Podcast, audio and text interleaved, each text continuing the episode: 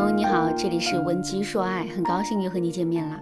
如果你现在想跟自己男朋友分手了，那么你会怎么去表达这件事情呢？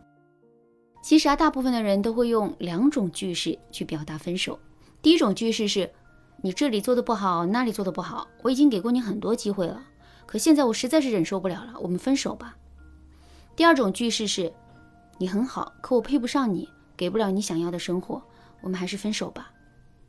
但不管我们是用直抒胸臆的方式去表达的，还是用委婉的方式去表达的，我们的核心意思只有一个，那就是你现在还不够好，我忍受不了你的缺点，所以我才会跟你提分手的。也正是因为如此，很多姑娘啊，在挽回爱情的时候，都会把重点放在自我提升上。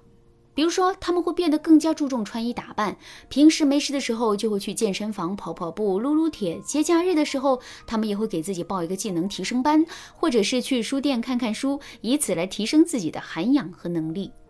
可是，尽管这些姑娘已经做了这么多了，他们的前任还是无动于衷，更没有一丝想要复合的想法。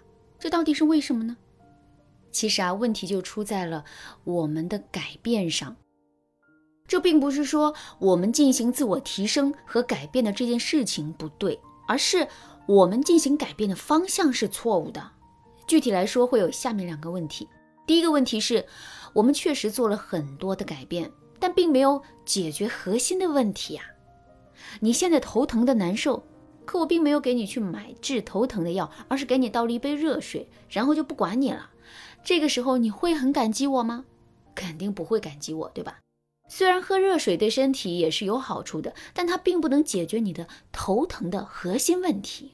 那挽回也是如此。为什么你们两个人会分手呢？这肯定是因为你们之间存在一个核心问题，这个问题始终都无法得到解决。如果在分手之后你能快速解决这个核心问题的话，那么你们当然是很容易能够复合的。可是如果你在挽回的时候一直都没能解决这个核心问题呢？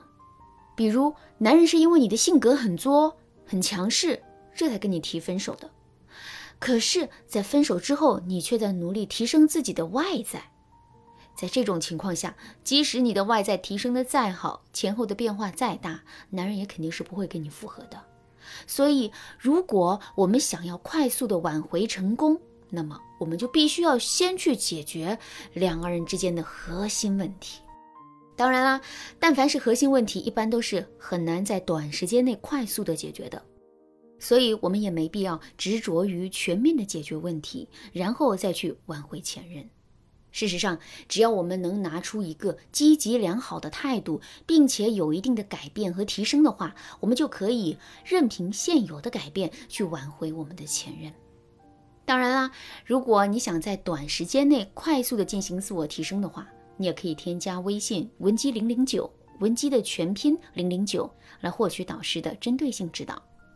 不过，我们一定要记住一点，那就是在成功挽回前任之后，我们一定不能停止在这个方面的提升，更不能放松懈怠，一直退回到之前的样子。因为一旦我们这么做了，男人就会认为我们纯粹是为了改变而改变，一点诚意都没有。只要男人有了这样的认知之后，两个人的感情就会变得岌岌可危。第二个问题是，我们提升了自身的价值，可是却并没有提升自身的价值感。之前我们也说过啊，价值和价值感并不是一回事。比如你的家庭条件很好，平时锦衣玉食的，学历和工作也都很优秀，但这并不妨碍你的内心可能是非常自卑的。你的外在条件要比男人好很多，工资收入也比男人要高，但这并不妨碍你在这段感情里是主动讨好对方的一方。